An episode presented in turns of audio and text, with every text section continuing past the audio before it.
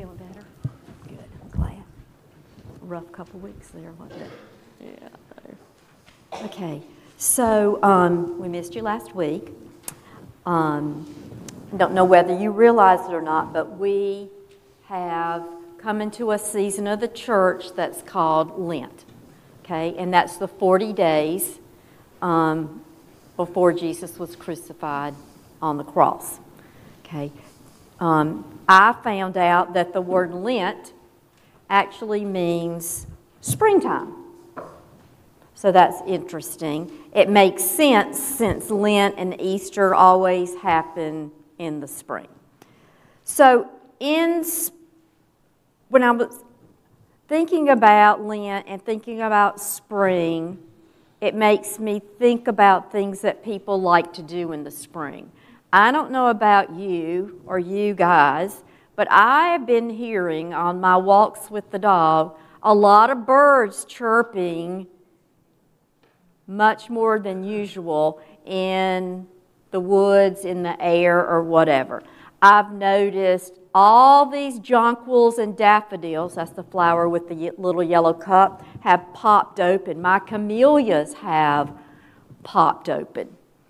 So even the ground and the earth and the air and the animals think something's, they know something's going on, that it's getting near springtime. Now, in the springtime, a lot of people like to open up, okay? They like to pull the screens off their windows, wash their windows, even open their windows if they don't have allergies to feel the springtime air come in. A lot of people like to clear out, okay, especially the clutter in the closets. And I've, I've kind of started that little piles of throwaway and giveaway just to get rid of some clutter.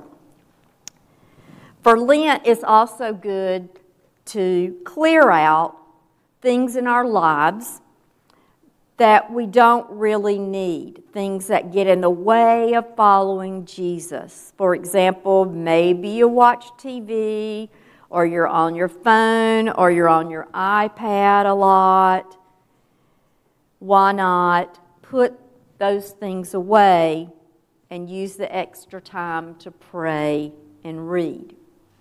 In the springtime, a lot of people like to sweep up the things in our lives that really don't matter as much. Get rid of the, our, a friend of mine was talking about cleaning her baseboards, getting rid of the dust and the dirt that accumulates over the winter, busting out and hitting those rugs, getting that dust out. Okay. For Lent, it's good to ask ourselves Have I made any mistakes or messes that I need to clean up? Do I need to apologize to someone for something I said or something I did? Do I need to ask God to forgive me? In the springtime, a lot of people like to plant. Okay?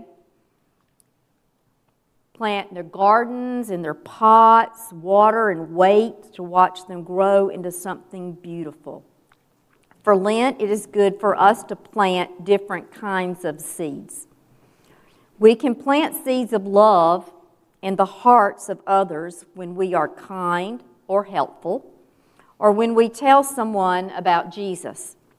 For Lent, think of something you can do that will become something beautiful for someone else, and do it in the name of Jesus, the one who did something really beautiful for us. So let's use this time for Lent to get ready, clean up, spruce up, plan up, okay?